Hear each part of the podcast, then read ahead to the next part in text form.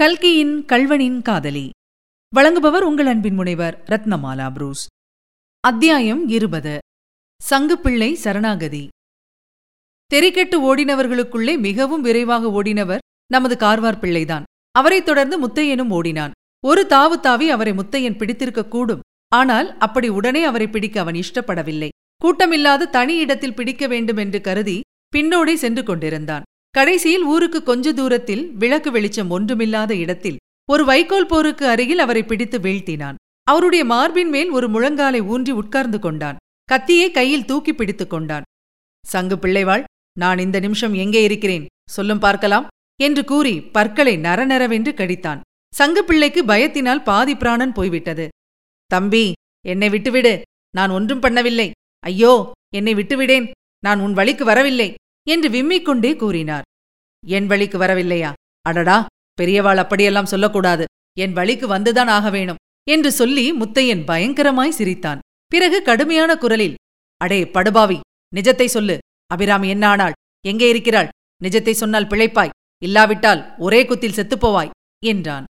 ஐயோ நிஜத்தை சொல்லுகிறேன். அப்புறம் நான் அவளை பார்க்கவே இல்லை. போலீஸ் இன்ஸ்பெக்டர் வீட்டுக்கு யாரோ அழைத்துப் போனார்களாம். இன்ஸ்பெக்டர் வீட்டு அம்மா அவளை சென்னை பட்டணத்திலே கொண்டு போய் பள்ளிக்கூடத்திலே சேர்த்திருக்கிறாளாம். மற்றபடி எனக்கு ஒன்றும் தெரியாது. முத்தையா நான் பிள்ளைக்குட்டிக்காரன். என்னை விட்டுவிடு என்று கதறினார் சங்கு பிள்ளை நீ இப்போ சொன்னது நிஜந்தானா பொய் என்று தெரிந்ததோ? கொன்னுடுவேன். இல்லை இல்லை பொய்தான் சொல்லிவிட்டேன். கோவிச்சிக்காதே தம்பி. எனக்கு பிள்ளைக்குட்டி ஒன்றும் கிடையாது. சீச்சி நீ நாசமாய் போக. உனக்கு பிள்ளைக்குட்டி வேறு கேடு. அபிராமியை பற்றி நீ சொன்னது நிஜந்தானா அப்புறம் நீ அவளை பார்க்கவே இல்லையா? இல்லவே இல்லை. சத்தியமா இல்லை. விட்டுவிடு. நீ மகாராஜனாய் இருப்பாய். என்று சங்குப்பிள்ளை விம்மி அழத் தொடங்கிவிட்டான். முத்தையன் போ தொலைந்து போ. உன்னை தொட்ட பாவத்துக்கு நான் தலைமுழுக வேணும். ஆனால் மறுபடியும் ஏதாவது துருக்கிருதியம் பண்ணினாய் என்று தெரிந்ததோ? என் கை அழுக்காய்ப் போனாலும் போகிறதென்று உன் தொண்டையை நெரித்து விடுவேன் தெரியுமா? என்று சொல்லிக் கொண்டே எழுந்திருந்தான். அவ்வளவுதான். கீழே கிடந்த சங்குப்பிள்ளை வாரிச் சுருட்டிக் கொண்டு எழுந்து ஒரே ஓட்டம் பிடித்து ஓடிவிட்டார். முத்தையனிடம் சங்குப்பிள்ளை தனியாக அகப்பட்டுக் கொண்டபோது அவன் வெகு காலமாக எதிர்பார்த்துக் கொண்டிருந்த சந்தர்ப்பம் கிடைத்தது. அந்த அயோக்கியன் மட்டும் என்னிடம் அகப்படட்டும் பார்க்கலாம். என்ன பாடுபடுத்துகிறேன்? என்று அவன் தனக்குத்தானே எத்தனையோ தடவை சொல்லிக் கொண்டு பல்லை கடித்திருக்கிறான் கையை நெரித்திருக்கிறான். ஆனால் அத்தகைய சந்தர்ப்பம் கிடைத்தும் அவனால் பழிவாங்க முடியவில்லை. கார்வார் பிள்ளையின் கோழைத்தனம் அப்படி அவனை சக்தியற்றவனாக்கிவிட்டது. அது மட்டுமல்ல அபிராமியைப் பற்றி சங்குப்பிள்ளை சொன்ன செய்தி முத்தையனுடைய உள்ளத்தில் ஒரு பெரிய மாறுதலை உண்டாக்கிற்று. அது உண்மை என்பதை அவன் உணர்ந்தான். அவன் மனத்தில் இருந்த கசப்பும் குரோதமும் சட்டென்று விலகிச் சென்றன.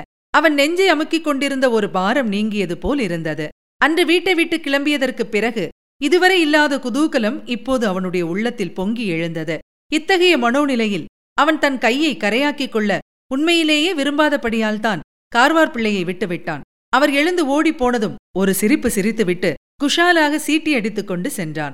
இங்கே கல்யாண பந்தலில் கள்ளன் மறைந்ததும் எல்லோரும் மறுபடியும் ஒன்று திரண்டு கும்பல் கூடி பேசினார்கள்.